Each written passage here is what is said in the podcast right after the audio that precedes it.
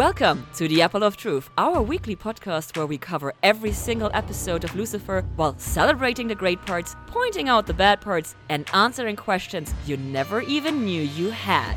I'm Lina, And I'm Vero. and we can't wait to share our love and hate for your favorite characters.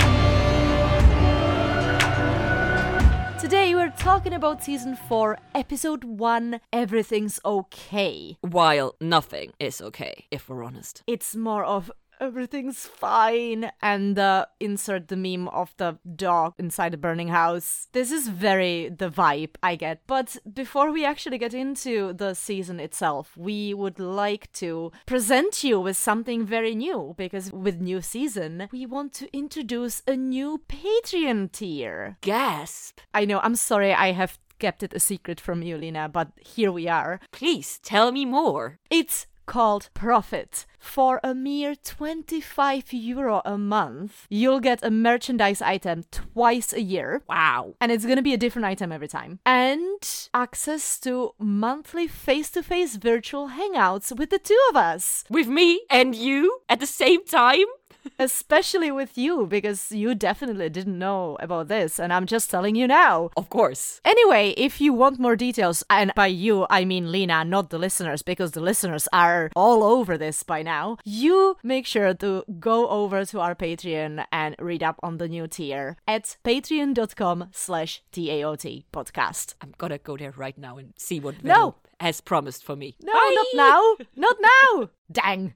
Five minutes later.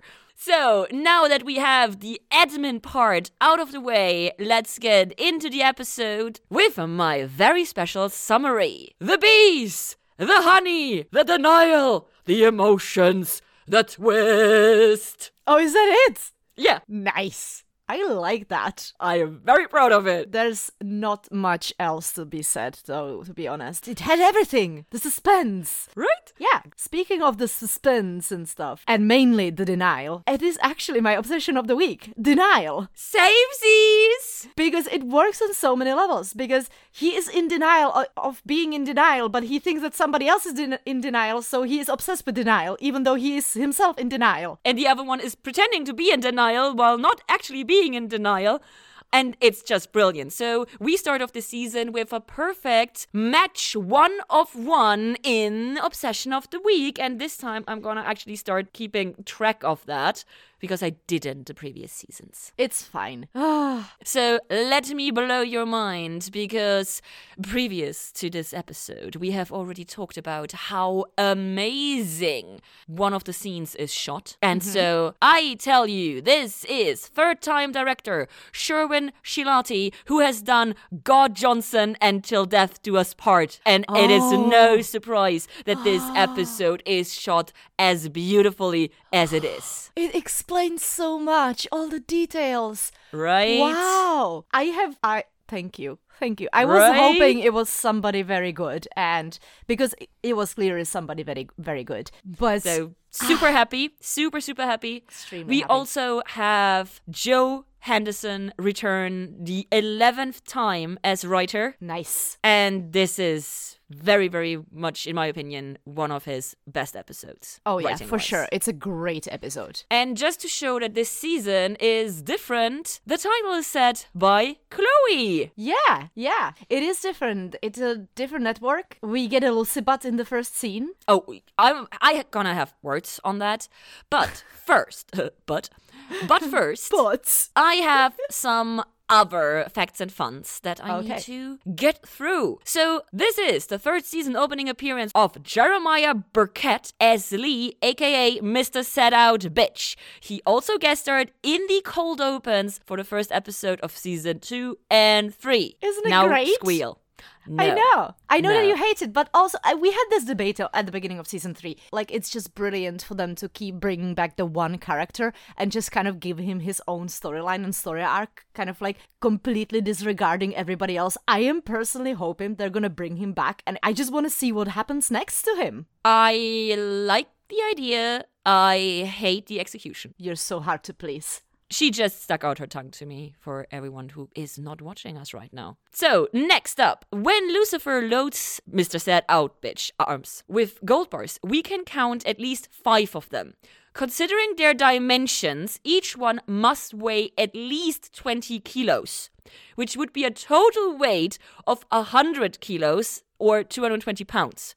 This would be way too heavy to be carried in such a manner. I have to say that this is something that I have noticed as well because I feel like television often forgets that gold is heavy. Yes. Next up, the comic that Trixie is reading while waiting at the police station when Maze runs into her and then past her is Skyward. And Joe Henderson, who wrote this episode, this was his first foray into writing comics. Ah, that's so cute. Okay, well, with the list of very good fun and facts out of the way, we get to our favorite part that this is the first time it's actually written and created by myself. It's short and sweet, I can tell you that. Called previously on Lucifer. And uh, Lina hasn't heard that in that accent in a few weeks now, so. And neither Yeah. did you, actually.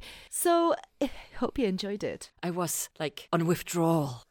You're welcome. Okay, Charlotte was brutally murdered after her and Dan finally committed to each other. Dan is in pain. Ames took Charlotte to heaven and has his wind back. Lucy's devil face is back also. Chloe saw it. Linda and Maze made up, and Trixie wasn't in enough scenes. That is a very short but very thorough summary. Mm-hmm. Nice. Good work Yeah, oh, thank you. I'm gonna pat myself on my back. on the sunburned you, back. Thank you. Oh, yeah. No, I'm.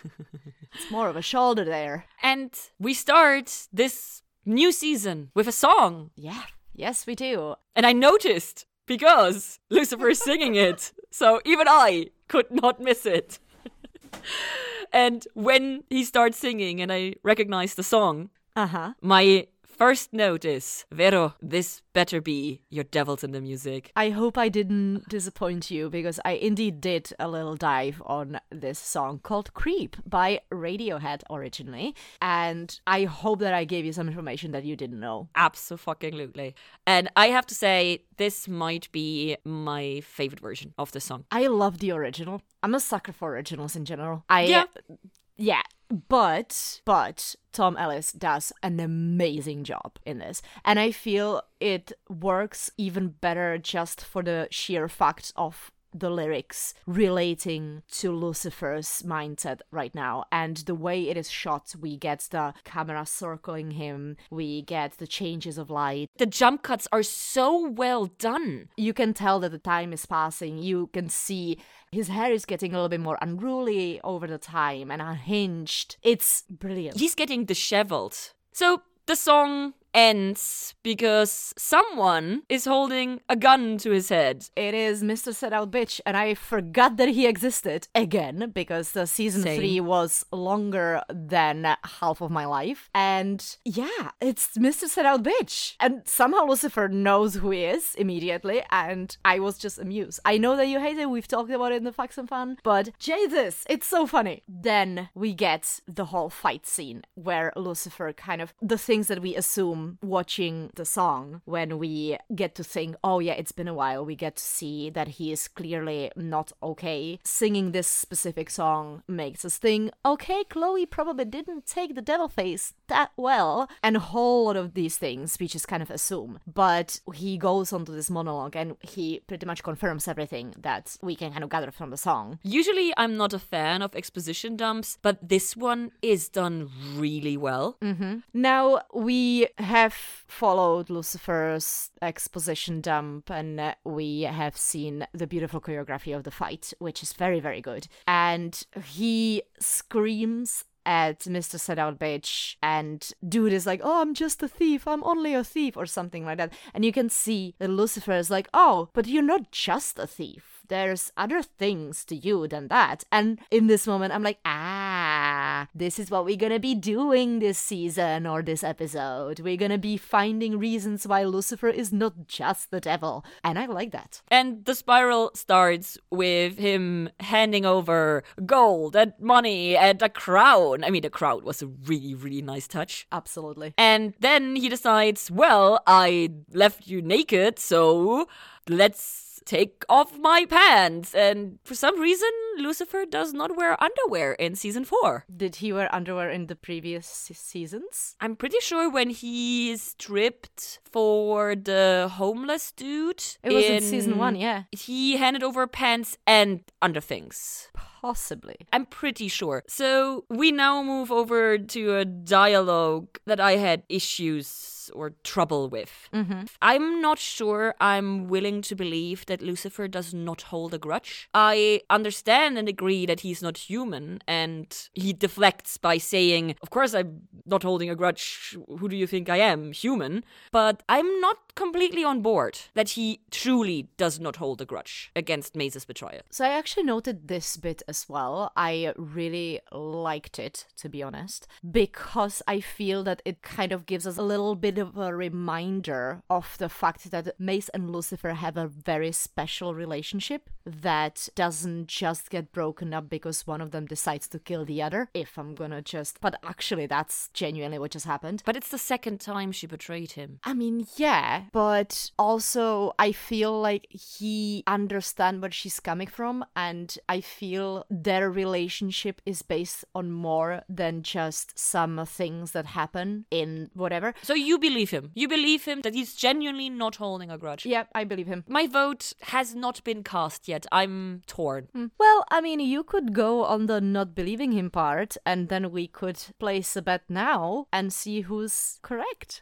I'm not sure of either side yet. Not sure Oh, enough that I'm willing to place a bet. Well, we'll definitely just gonna keep an eye on that because this seems like a nice potential of me being right. Also, this sounds like a perfect option for a poll. Ooh, that is true. Let's do it as a poll. We'll see what else comes up. And the final thing Mm-hmm. of the scene was extremely important to me because it is now finally explicitly verbalized and acknowledged that Maze has not yet apologized to Trixie. Which, by the way, does not really track Exactly. because she has babysat her. My question, exactly. So, question If she indeed did babysit Trixie and has not apologized yet, do you think Trixie gave her the silent treatment during the babysitting? Must have. There is no other way this could have happened. Right? Otherwise, I'm not fan of the fact that they said that she hasn't apologized to her because then they just should have left out the babysitting part.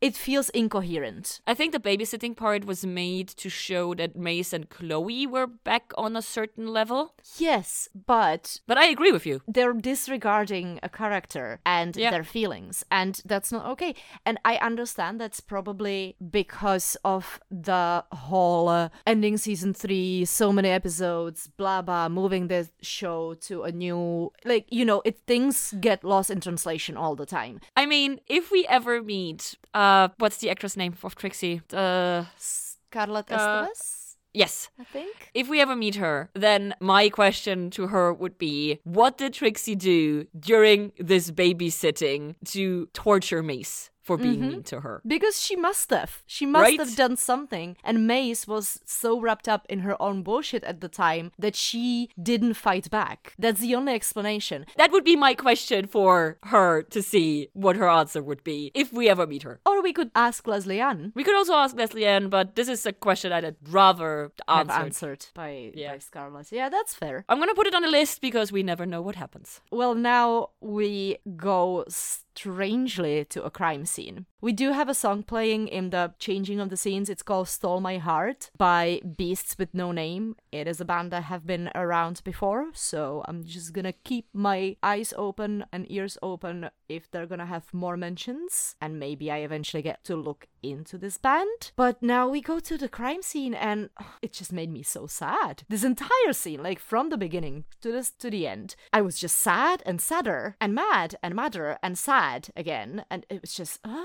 I was initially surprised that we go to a crime scene, hmm. and for a very, very short second, I thought, oh, maybe Lucifer teamed up with Dan in Chloe's absence, because last season made it extremely explicit that Lucifer and Dan are friends. Mm-hmm. And Lucifer suffering because Chloe is gone and Dan probably suffering since Charlotte is gone, my assumption was, well, if Lucifer is going to the crime scene, he probably teamed up with Dan. Because they are both suffering and they can help each other through it, right? Yeah, and because they're friends. Uh huh. And so I was very disappointed when this wasn't it. And then it's not only not that, but Dan is a ginormous dick to Lucifer and only to Lucifer. I know. Which, in my opinion, makes no sense. And they better explain why it's only Lucifer that gets the douche treatment from Dan. Yeah, I do have this later on as well, though, when they talk at the precinct. But there is just zero reason. Something must have happened between the two of them, Yeah. or like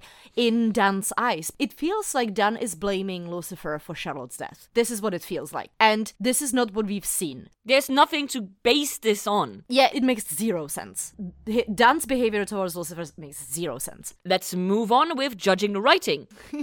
because Ella explicitly says that she is still not straight with God, uh-huh. but her cross is back out. It was made so explicit when she put it away. Mm-hmm. That we're on probation. And so to me, it felt inconsistent that she says, We're still not good, but I'm back to wearing it out. I feel like this was done deliberately. I feel like she is trying to find her way back, but she is struggling. So she is still not ready to accept him back, but she is trying to. She is doing the work. So it didn't bother me. I did notice it. I did notice that it's out and it's in plain sight, but Same as with Dan, if we get a satisfying evolution with this, I'm gonna be very, very grateful and happy and then apologize for my judging. My final complaint in this scene mm-hmm. is that I was a bit disappointed that they didn't play with Chloe not looking at Lucifer more. That was. So, this is the first red flag after Chloe comes back straight away. First thing that I notice that not only she doesn't say hello to him, but she doesn't even fucking look at him. Yeah. And I'm like,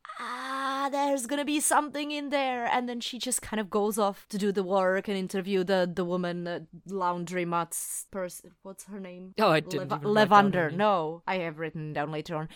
So she goes into interviewing the wife, and Leonor. Dis- oh yeah, yeah. Oh, that's why laundry man because there is a there is a laundry detergent called Leaner, and this is what always came up. Yeah. That's true.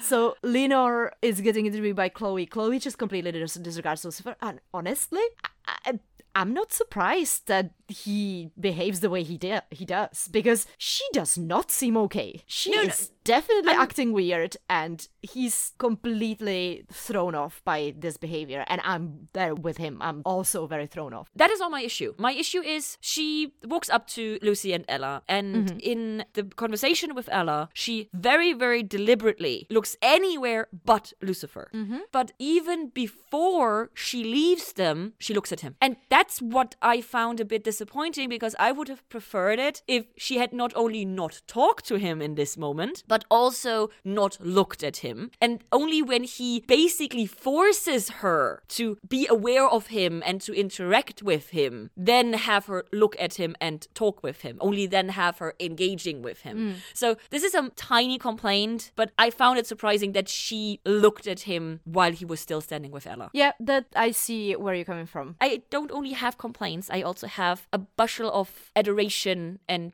praise. I haven't heard that word in a very long time. I found it was hilarious. So, because Lauren German, Chloe, in this uh-huh. scene, uh-huh. wow. She's very good. She is great in this entire episode, but here she kept me guessing every 2nd mm-hmm. Because Lauren German manages in this scene to, at least for my perception, to deliver a really perfect, believable, happy Chloe while maintaining a complete weird flatness mm-hmm. to the performance. Yeah. And it fits so well. Yeah, it feels like she's behaving right, like the way you expect her, but also there's something about her that just throws you off. Well, Lucifer agrees with us, so he runs off to Linda's and Right after the title card.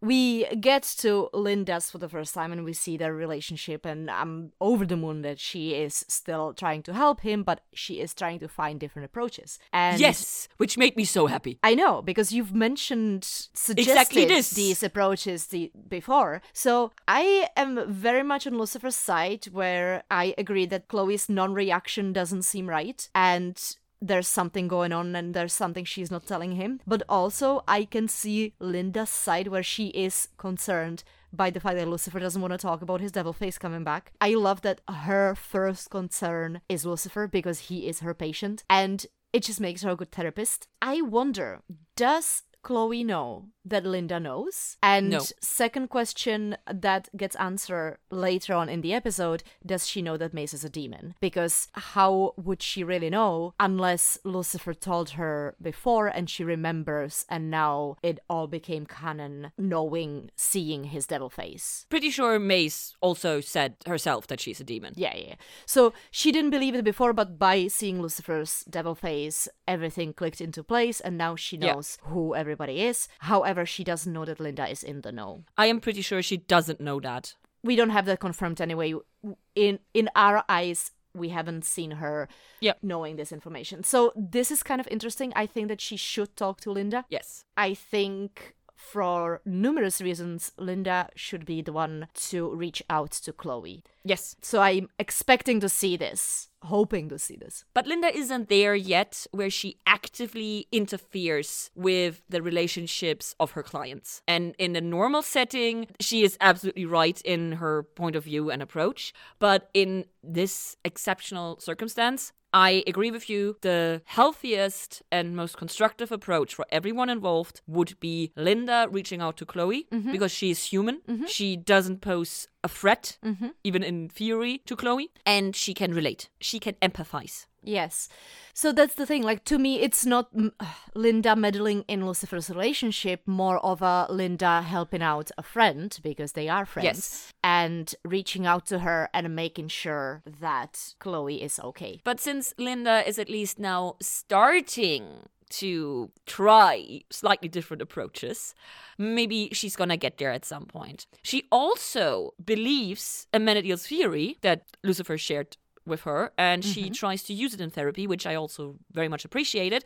I did not appreciate that she calls it self-actualizing because that is not what it is. It is unconscious influence. That it is. I also really liked and was actually surprised by because I thought that they did not go that direction. The fact that Lucifer owns up to the fact that he actually killed Cain, that he's not trying to find and weasel his way out of it the way that we debated. I think we probably talked about it in the summoning episode as well. I'm not 100% sure. i don't remember the summoning episode i might have been. Same, same. But I'm pretty sure that we mentioned it in the finale, where I thought that they were gonna go the route where Lucifer's gonna pretend that technically he did not kill Cain because Cain was killed with his own hand. I made my opinion on that very, very clear, and so I was not surprised. he is owning up to it, and I forgot. Is he that that though? is hap- he is. Yeah, he said I did that. I killed him. yeah, but he glosses over the fact. He does Yeah. not. Owning up to me would also mean that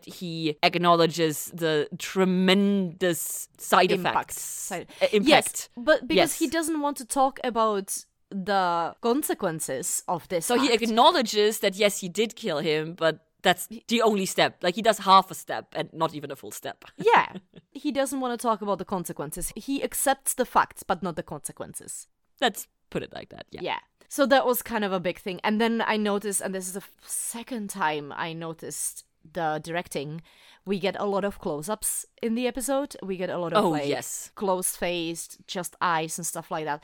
And it just helps with the um, atmosphere of the episode itself and And the just- intensity of the Yeah. emotion. It's brilliant. They start here and then they are used when we get the scene swap. We go into the lab with these over the top close ups. Yeah. As brilliant as it is and as reasonable, I hate this technique because it makes me personally very uncomfortable. Why? I don't know. I hate it. I hate extreme close ups. Hmm. I don't mind them. I see what they're doing. It makes sense. I agree with everything you said. But personally, thank you, no.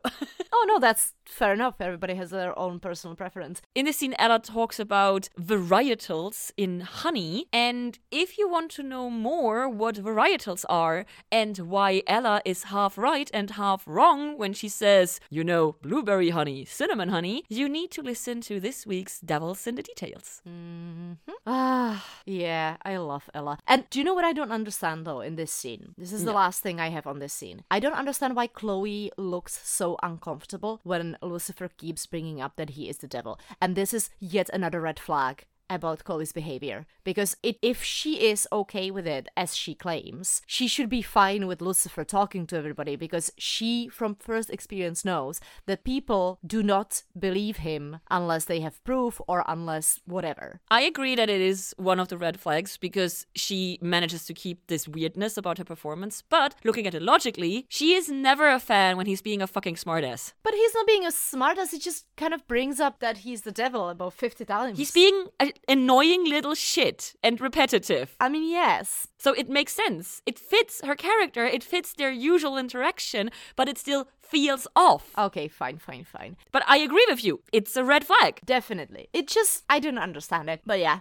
So we go over working the case. And at this market, Chloe really sells her being okay, which this is where I started doubting my assuredness that she is not doing well. It feels like she is getting more comfortable in the role that she created for herself. In this moment, I wasn't sure if it was a role or if it was simply awkward because this is the first time that they have interacted in four weeks. And so I was like, okay, maybe this is where the awkwardness comes from. And now she's getting back into their usual rhythm. And so this is where I started doubting myself in doubting her. Mm. I see where you're coming from. However, I feel it's just directly connected to the fact that she's getting more comfortable with the role that she chose for herself. Oh, yeah, in retrospect, I agree. But in this moment, no. In this moment, to me, what I've written down was I'm not sure so far how I feel about the new dynamic between the two of them because I've noticed there's something different. She seems to be more comfortable, that is true, but it still gives me a weirdness because he's trying to push her into seeing and following his superpowers, let's say, and she seems to be going with it a little bit too much if you know what I mean. I feel like normally Chloe would be like, oh, let's be more cautious. It feels like she's more comfortable, but also it feels like she's now getting a little bit too comfortable, you know? Then we get the dude saying, I want Bob to die. And I was like, oh, wait a second. Is this the quickest solve ever? That seems weird. Way too obvious. Yeah, in that stage, I was like, okay, I have zero idea what's gonna happen. However, mere seconds later, dude shows the bruising on his ribs, and I was like, oh, it's the Witzek case, of course. And then I remembered who Bob actually is, at least vaguely. I didn't remember the details, but very vaguely I Nothing. remembered. I enjoyed the bag of doorknobs very much because it just seems so fucking random. Yeah. Also, I kind of like the fact that Lucifer comes up with an expertise. Like, oh, yeah, I know this type of torture. It's all round and stuff. So I know what this comes from, which this is the good way of showing Chloe what powers you have and what does it actually Yeah. mean. How is it good for them as It's and, useful. their partnership? Exactly. It's much better than I'm super strong and I'm gonna lift this guy and I don't know how far I can throw a human just yet. And speaking of lifting a guy, when they realize that they're being stalked and then they mm-hmm. wait for the dude, and Chloe goes like, "Okay, he's all yours." That for me was one of the biggest red flags because mm-hmm. that simply isn't Chloe. Yeah. That is way too adventurous, uh, for lack of a better word. It is the amplified version of what I was saying earlier in Yeah. this scene. And this is the moment where, in retrospect, I go, is she more willing to go with his weird whims because she is afraid of what happens if she says no? Oh, that's an interesting take. Maybe. Because previously, when she didn't know, she would say no to him. Yeah, she would. But yeah. now she is in a no, and at the end obviously terrified of him. So I do wonder if this is the reason why she is basically placating him. Mm-hmm. Possibly. Yeah, that's a good thought. I thought that she is just indulging him into using his power because she wants to see what he is actually capable of in order to, I don't know, do recon on him. While I watched this, I was like, she is trying to prove to him that she's comfy with all of him. So she is more generous in what she allows him to do. Mm, possible, possible, possible, possible. Before the dudes walks in, I just want to say my new top 10 Lucy quote is I've never really seen how far I can actually throw a human. Definitely one of my favorite quotes of this episode. It's just because he's like, oh yeah, I never actually seen. Just joking, but you can see that he is actually wondering. But it's the same question like back with the pet shark. The dude has lived for millennia. How has it never come up to throw a human? Because I feel like throwing a human can potentially lead to death. In hell, come on. Well, yeah, yeah. In hell, it would be a different story. But we have established that he did not. We he was not hands on in hell, so I can actually. True, true, true. That's the answer to my question. I retract my question. Yeah. but now we finally have the revelation of the witness protection situation. We learned the name Bob the Knob, which, mm-hmm. I mean, come on. 100% on board with Lucifer mocking. 100%. Yes. And then we had this little moment where Chloe kind of leans into Lucifer and says, I understand you were right with the it's kind of nice to be in the know, whatever. And it kind of half feels like, oh, this is the Chloe and the, you know, glimpse of what they used to have. Normality. Normality, right? But also looking back at it, it's like, what is she doing? Well, it feels like she's working towards a goal that we do not know, and that obviously gets confirmed later on. But yeah, that that's what it feels like. But it was a glimpse of normality. It was a little bit. This is once again Lauren German killing this. And as confused as I am with the entirety of it, I am supremely happy that Lauren German is getting the chance to act a broader variety. To flex her acting muscles. I mean, come on, let's be honest. She is the one that has gotten the least range True. to portray. And I am absolutely ecstatic to see Lauren German flex her acting muscles. Yes. And she fucking kills it. And I can't She wait to it, see yeah. Mm-hmm. more of this in the next two episodes. So, wow. Yeah. And speaking of flexing your muscles, Nice. we go over to Chloe's, and there is Maze sitting in a corner on a chair with handcuffs. And I mean, come on, it was so obvious that these handcuffs were not gonna do shit, but it is kind of sweet a gesture. Yes, I agree. Chloe seems to go with it. And weirdly enough, I was kind of trusting her at the beginning, and then Maze asks about Trixie. Yeah. And this is where it becomes obvious to me. Yeah. That this is all a charade. In this moment, I'm like, did Chloe just lie to her about the reasons why Trixie won't see her? Do you know what the moment for me was? Mm. The sidestep. When Maze tries to pass Chloe and she does this small step to the side in front of Maze. That was my moment. This is a charade. To me, it was the fact that I know that Trixie, as a child, is way more perceptive and open minded than anybody else on the show. And I found it very doubtful that she would not forgive Maze. Oh, yeah, it became very, very clear. I could get behind the fact that she would give her shit. I could get behind the fact that she would like give her attitude for a while, but she would not straight out refuse to see her. At least not ever. Not ever, yeah. It would be, yeah, well, maybe let's take it slowly and, you know, you can come see her at this time. Or, like, you know, Yeah. but it's been over a month though. She would have gotten over it at some stage and she would at least see her. But also, it's very understandable that her daughter is the one part where Chloe's acting armor breaks Mm-hmm. because that is way harder to control when you worry for your child. That is, So- that is true. Writing, yay. Acting, yay. Logic, yay. And as much as I enjoyed this, it also really hurt me because Maze is back to having actual emotions. Yes. Which is good to see, but also very painful. and I do appreciate that she she uh, tries to deal with them. yes. Ex- So- we're going to talk about that when When- that's up. But yes, yes, yes, mm-hmm. yes. So, having that said, we watch Lucifer to come back from the farmer's market. We get a quick song called Running Start by Dotcom and Marius Delamere. And Lucifer walks into the room, pours himself a beautiful drink, and as he does so, There's a whooshing sound. we see Amenadiel kind of descending on the balcony. We hear him first. We hear him first, but then we see him descend, which is something that we have never seen before, if I'm not mistaken, and it just looks weird. We've only seen him ascend before, not descent. Mm-hmm. And I was very happy to see him back. Yeah, this scene is great. It's very soft. The Yes. interaction between the two brothers is the softest we have seen them with each other. Mm-hmm. To me, it was extremely obvious that Amenadiel really wants to stay on Earth because when he says it is exactly as I remember it, it was clear to me that this is not a good thing for an immortal who lived on Earth where everything is so quickly changing to return to something that has not changed at all.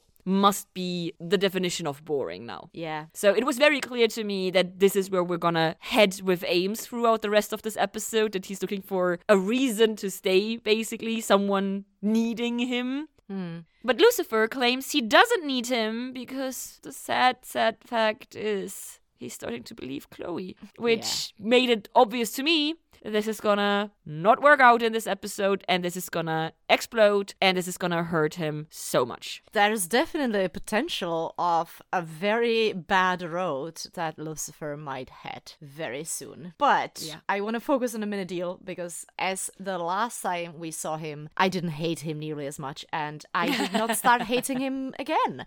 I have to say that he is very sweet and he has these glimpses of like when he is trying to find a reason to it's kind of like, ah, it's a little bit annoying, but also, oh, it's so sweet. Because he really cares. He half is trying to find a reason to stay, but also at the same time, I feel like he genuinely is worried that Chloe took it badly and that she is struggling, and he wants to be there for Lucifer to try to help him out. So both of these things work for me really well. Also, soft Amenadiel is best Amenadiel. True, true, true. We can move on to the club hotel weird thing with a song by beginners called My Style. I don't have much to say in this, except why the fuck do mobsters have such weird names? The pool boy, the knob. I mean, come on. It comes down to what how they kill people. Allegedly kill people. That was a nice touch. Always also, fun. a really nice touch is that they're apparently a proper happy crime family. Mm-hmm. Like, yeah, that he was a sick bastard and it was great that he got taken out. Like, okay. But I didn't care about the actual scene. I only cared about the final moment when Chloe recoils. Yeah. So I have noticed a couple of different things in this scene. One of them is the fact that they play bocce ball. Then I noticed another thing, and that is immediately when Lucifer sees the food spread, he kind of lingers behind and goes through it, which kind of felt weird. honey. But then he brings a full on big jar of honey and eats it and licks it off his fingers, of his two fingers, the entire Why? scene. And I'm like, just stop eating the fucking honey. Just stop it. I mean, is this supposed to be a sexual thing or is this supposed to be a, um, I think I'm so. eating what? Anyway, that just kind of threw me off and like but he is he chumming it down like it's he is really enjoying eating the honey. with index and middle finger, which is the yeah, it's a yeah, it's Yeah. I, it was just super weird because I I felt like deliberately it's supposed to be this. sexual, but also the way he does it, it didn't feel sexual. It was just a whole mess. However, he stops doing that because we get a little cut, and then Chloe being on the phone with Dan, checking the follow up of the case, and then, as you already mentioned, Lucifer tries to touch her, and she recoils. And yes. Chloe is not okay, and now we have a confirmation amongst all the red flags that we've seen so far, and it just sucks so much. And I know this is my repetition hill. She delivers being terrified so well and then trying to gather herself and maintaining the pretense. we just get the split second. It's so good. When we go over to the precinct, I felt this hint of a memory that the marshal is actually the bad guy. Whisper of a memory. because this is exactly what we had happen before in Ella's Brothers episode. Mm-hmm. And so I was like, haha, I recognize the formula. I did not exactly recognize the formula, but he did not seem legit at all. I mean, Sasha Roiz never seems legit, so that's just his bad boy air. The first thing at all, why doesn't he believe Chloe? Why is he trying so hard to convince her that she's wrong about the gangsters. What? But also, then I didn't remember him knowing about the doorknob attack, which was another thing that kind of threw me off. I wasn't really sure about that one, and it was just really weird. And then we thankfully move away from the case, and Lucifer tries talking to Dan, and my heart just broke mm-hmm. when Dan explicitly says, We are not friends, not anymore. Because A, it is confirmation again that they were friends. It is confirmation that, at least in Dan's eyes, they are not. Mm. And he has turned fucking cruel mm-hmm. within his grief. That is what does not fit my view of his character. Mm. He doesn't have the cruelty in him. And this is why I'm so tentative about this whole thing and why I'm so skeptical how they're gonna explain this, especially with him only being this cruel towards Lucifer. Because with Chloe, he's completely amicable and helpful and his semi normal self. This is the moment where I actually ask myself the question why Lucifer? Why does he hate Lucifer specifically so much? Because I am all for Dan standing up for himself. But not this. We all know that Lucifer has been treating him like shit, and Dan even admits it. You know, this used to be our shtick. You say something mildly insulting, and then I reply with uh, with an advice or whatever. He says, I laugh it off, and that's what he doesn't do anymore, yeah. Which is valid. It is valid. I can understand if he wants to stand up for himself, but this is, you said it, this is cruel. And Lucifer didn't do anything to deserve this. Lucifer has done everything he could to redeem Charlotte and bring the person who killed her to justice. And just to kind of run away from this topic for now, we can go back to Linda's. I only have praise for Linda because she is truly trying to find different approaches, Mm-hmm. speak more clearly, and it works kinda. Kinda. Because it's still Lucifer, it doesn't work all the way. I love the face that she gives us at the very end before we cut away. It's like, eh, I tried. I didn't think that it actually kind of went okay. Could have gone worse. Better than expected. Yeah, for sure. I actually written down verbatim. That didn't go nearly as bad as I expected. That was the face that she given. But sadly, this scene doesn't last very long, and we go back to working the case. And this is where I got really angry with Dan. Mm-hmm. because he is so normal and friendly with Chloe. When, in fact, and it gets acknowledged here, Chloe abandoned him in his grief, and he is completely okay with that? What Yeah. the fuck? Yep. And then he said something that made me mad, and that is the job is my therapy. It is Yeah. exactly what I need. No, job is not your therapy. Therapy is your therapy. Fuck you. Thank you. Go to therapy. Yeah, exactly. And then I only have so no more chocolate cake for Trixie, but gelato. And why did she not know gelato before? Does America not have Italian ice cream? Probably not. Who knows? I mean, sorry, we have an Italian ice cream place around every second corner or something in the city. Yeah. Well, we don't have that many of them because it's fucking horrible weather here, but yeah. So I was very confused that Trixie had never been in contact with gelato mm-hmm. before. Mm-hmm. So my note here is we know that Chloe went to Rome, and when I connect that knowledge with what we see at the end, Oh my god, how did I miss this? Yeah, it's just a little like she just kind of off. She went to the fucking Vatican. yep. And seeing the priest at the end, it's just like, oh, is there? I wonder, is there any connection to these oh things? Oh my god, how What did I think? how did I not make this connection? I'm so I'm such shit at my job. I've been to the Vatican, I've been to Rome. I should know this. Wow. Wow. Listen, this is why I'm here. Hot damn. Pick up the little details, the little crumbs that you miss once in 15 episodes. I feel so bad about this. Thank you. Thank you for catching this and for pointing it out because it went completely past my brain. Yeah. Well, then Oh, they wow. enter the house, and the house is a mess, and we get the time jump on while staying in the same place, which I feel like it haven't happened in a while this explicitly, like mid episode, and it used to be such a typical Lucifer cut. Mm. So I really appreciated that. And Lucifer's now there and brings out the question for Chloe. I'm gonna try to take the projection of the case and use it against her. And she goes on with it. She actually plays along. She works with him, but all of this is framed with this horrifying place with all the bees and honey and merchandise. I was just so distracted by everything in the background. Ugh. Why would you want to have so many bees everywhere? You're gonna die. I mean, I say that as a person who's allergic to bees, but like, come on. I mean, also, yes, I get that they were selling honey, but you don't have to bring your work home in this amount. I found it highly, highly distracting. But you're absolutely right. She plays with the let's project our personal issues onto the case and speak in case metaphor. Mm-hmm. And so when they talk, how did she feel? Blah blah. Lucifer suggests horror, disgust, mild arousal, which is, does. I mean, kinda. this is what he expects her to feel and then she says what she do you think that she says what she actually felt or do you think that she says What did she say?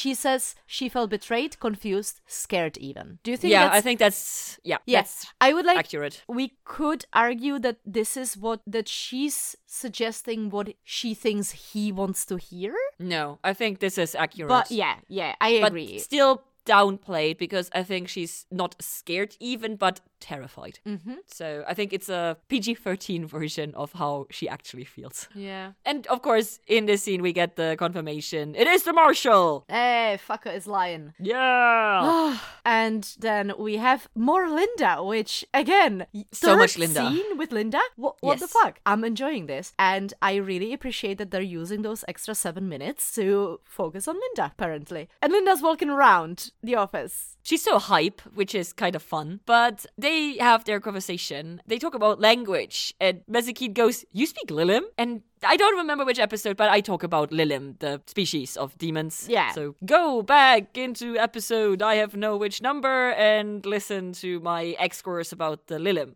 Pretty sure it's in season one.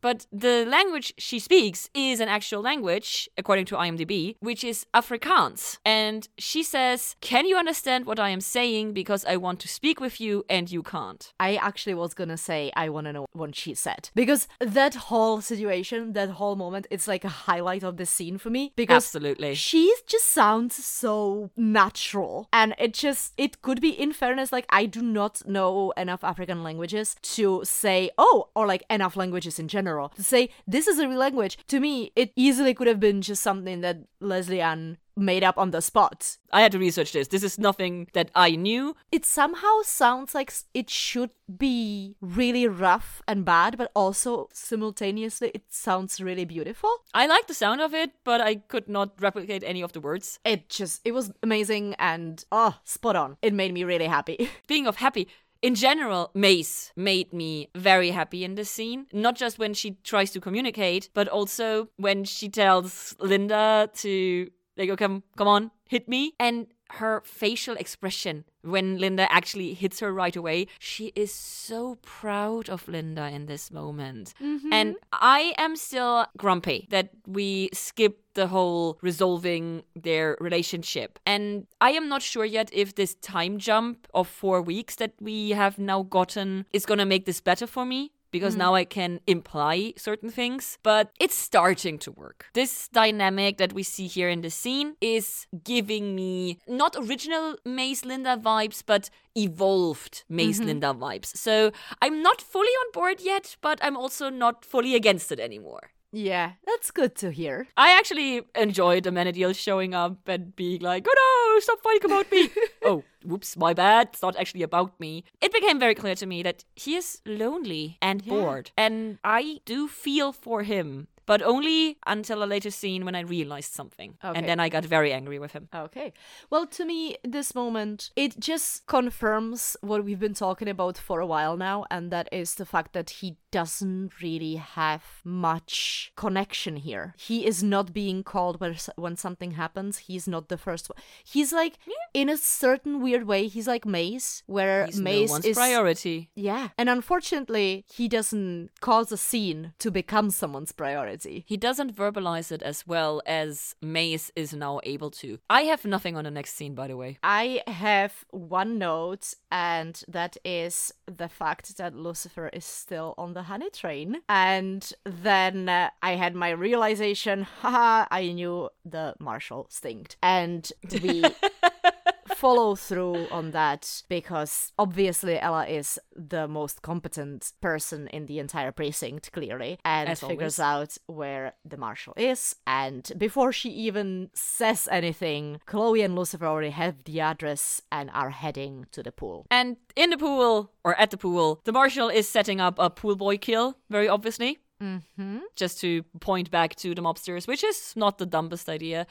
I have a question. I have many questions in this episode, as you might have noticed. Um, I have a question. Why is Lucifer so surprised that he got hurt when Chloe is standing right next to him? I don't think that he's surprised. I think that he's just so wrapped up in himself and the situation and the way that he's hurting because, you know, Chloe, whatever, Chloe recoiled. I think that he doesn't think through what he's doing because he's so consumed by pain and anger. But the way he looks at his hand with the hole in it, I think it's not surprise because this whole situation to me is about self-destruction, about Lucifer thinking that he deserves the pain that he's getting. So to me, this look is serves me right. this is the hand that Chloe recoiled from, so Yep. it's fitting that this hand now got damaged. Yeah, I deserve this. This is what I took from this scene and from this moment. Okay.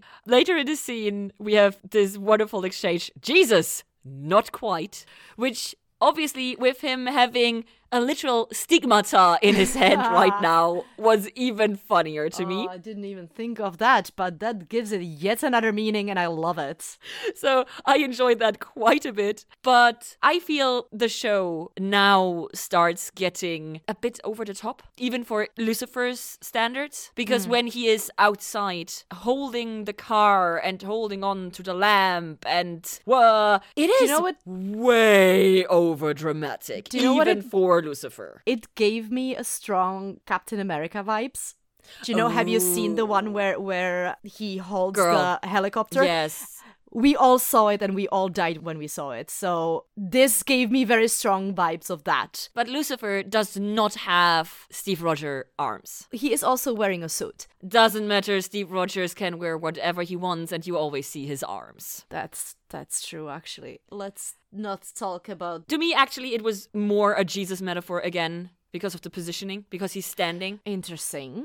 He's I- in this cross yeah, yeah, yeah. I, I know what you mean, yeah. So that was where my brain went and the lighting and everything. So this is why I say, yo guys, this is a bit over the top, even for you guys. So with the stigmata and the cross position and the yelling and the colors, it's like! It's like, okay, calm the fuck down. I see you, but I did not pick up on that when I was watching it. To me, Perfectly it fine. was mainly this is more connected to the whole self-destruction and wanting to self-punish and like even though he has a massive hole in his hand he is holding on with that hand through the broken glass to the window. He's clearly in pain and he is just pushing through because he feels like he deserves the pain and he is embracing the pain. And then he realizes what happens and just runs away. I agree with everything you say. I just feel that the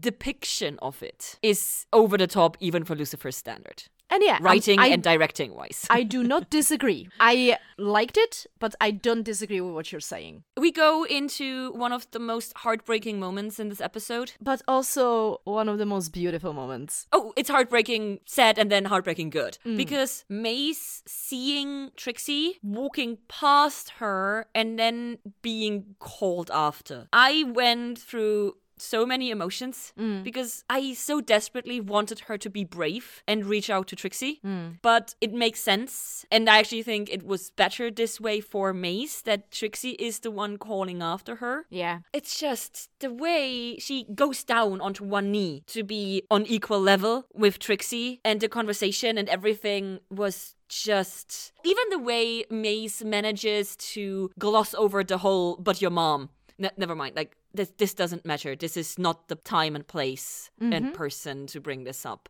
Yeah. So, oh, my heart wept and broke and mended and oh. It was very good. Ah, I did appreciate the very beginning of the scene where she just drops off the guy and she's like, he's a bad guy. I'm not your secretary. Figure it out. It's very Maze, and you can see that she's not in a greatest mood because of the situation. And then she notices Trixie and doesn't make it any better. But as you said, it's just such a sweet and beautiful moment. This is a confirmation of what we were saying earlier. It is Chloe's issue. It is fucked up. Maze gives us this face at the end. She's gonna deal with this. hmm And I am not happy ahead.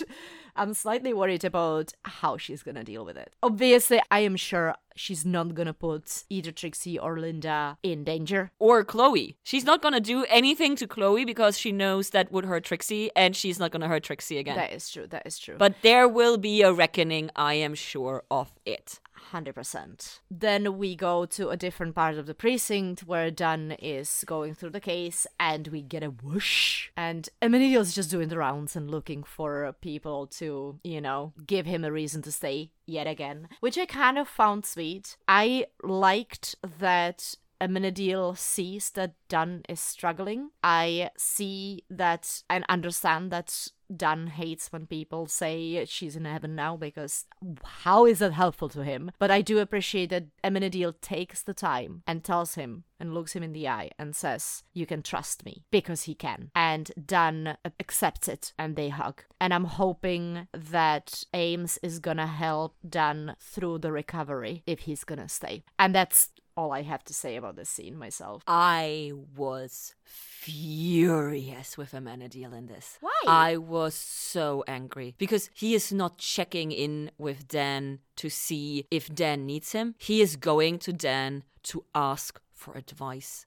After leaving his friend alone for four weeks, the first thing he fucking does is ask for his help instead of being there for him. And I was so angry. Amenadiel knows how much Charlotte meant to Dan. Dan is his friend. This is not the behavior of a good friend. That is true. He tries to come around then when he realizes how much Dan is struggling, but this made me legitimate furious with Amenadiel. And then he tries the she's in heaven platitude in Dan's eyes. And I fully agree with Daniel's reaction that I hate it when people say this because it is a fucking platitude. If you are not a literal angel, you do not know if and who goes to heaven or if there is a heaven or whatever. And also, even if she is in heaven, doesn't mean that he's not missing her. Mm-hmm. It doesn't help him. It helps him to accept the fact that she is better off now, but that doesn't help his emotions. And so I actually have a question because Amenadiel says this and then very brusquely tells him off. But then Amenadiel puts his hand physically on Dan's chest mm-hmm. and says, She is in heaven. You can trust me. And Dan has a physical reaction to this. You can see how something like a weight is falling off of him. He exhales. Mm. And so I do wonder did Amenadiel like use a weird angel power on him? Did he, with the physical touch, did he change something within Dan? That is an interesting question. I didn't think of that when I was watching, but if you put it that way, I wouldn't say that he physically changed something within him. I'd say that he may have used his powers in some sort of way to calm him down and to really listen to him. But that is something that we have not associated with Amenadiel's powers. So No, I am yeah, very curious if there is more to this. I have questions, I have theories, I have many opinions and emotions about this. But to end this scene on a positive note, I am very glad that Amenadiel is back and mm-hmm. that the advice he got from Dan also is gonna lead to him to Having stay. a reason to stay. and now Dan has his friend back. Yes. So that is a positive note to end this scene. Dan has a friend on his side who's there for him, who's not dealing with any other shit, and that is a good thing. yeah, he deserves it. Yeah. Speaking of what people deserve, Lucifer is sitting at a piano at Lux, thinking, and again, that supports the theory that I have. Seems like he is deliberately trying to play the creep song while causing himself pain because of his injured hand. Speaking of Chloe, here she comes. Yeah, she comes in and she delivers yet another performance. And because I had forgotten how this episode ends, I believed her. Mm. Yep, I have written down she better mean the being nice to him because this is gonna destroy him because he literally said, if you accept me, or maybe not verbatim, he doesn't say that, but he pretty much essentially says, if you accept me, that all that matters. And if he finds out that she does not expect him and she is only playing him for whatever reason, it's gonna fucking destroy him. And I do not want to see that because I actually love Lucifer. I put so much stock on the fact that she is coming to him without having to be there. Basically, coming to him on her free will. Mm-hmm. Out of her free will. That it has to mean something good, in my opinion, at least in this moment. And Lucifer interacts so softly with her. And then she sits very close to him and talks with him, reaches out and physically touches him, which had been the issue before. So I was like, okay, this is sweet, but also this is kinda too good to be true, but I really hope it is true. And then we go over into the last scene, and the second I see she is in a church, I remembered. And fuck, I had completely forgotten the entire priest storyline. Mm-hmm. I did not. We get a great song that is very thematic. It's called The Beast by Old Coltone. Oh wow, really? And yep. Perfect name. Perfect name. And when we kind of walk into the church, I it jogged up my memory and I was like, oh, here we go. This is the hook for the season. She is struggling and I just She is completely screamed. breaking down. Yeah, I screamed in my notes, talk to someone, Chloe. Talk to Linda, please. And then as you see somebody walking by, you could kind of think, and I remember thinking this when I first watched this this random dude is coming up to her to talk to her. And why is she sharing with the priest? And she shouldn't be telling everybody. It's just so random. And then obviously he starts talking back, and you realize that they know each other. And we have this whole. It's by the way, it's Graham McTavish is the actor. He is brilliant. He is Scottish and he is very cool. And he just delivers this moment of ominous plan. He has such gravitas to him. I love it. Yeah. And I was like, what the fuck? What the hell did he tell you? What,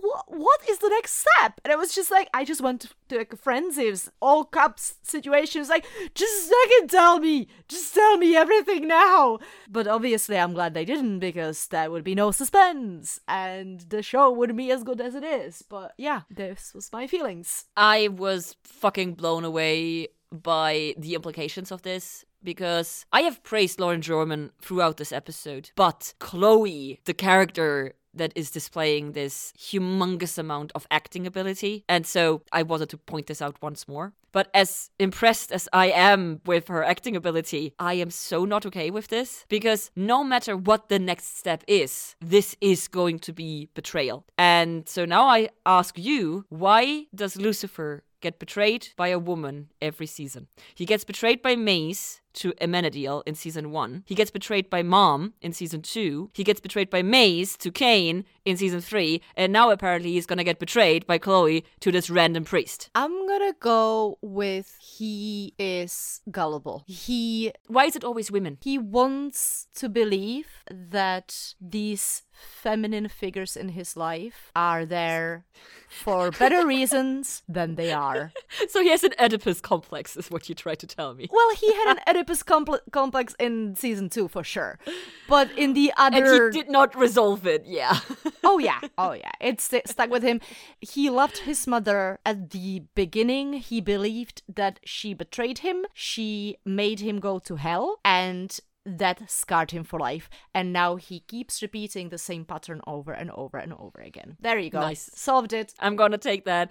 I hadn't realized in my previous watching that he literally gets betrayed every single season by a woman. Yeah, I didn't need rice either. Yeah. So, what can I say? I did not expect to have this many emotions right from the start of the season. Mm-hmm. Personally, this for me is the best season start simply because I am now already more invested into the show and storyline than I was in any of the previous season openers. Mm-hmm. I have so many questions that I mentioned repeatedly. Why is Dan only a dick to Lucifer and not to the other people who abandoned him for a whole fucking month?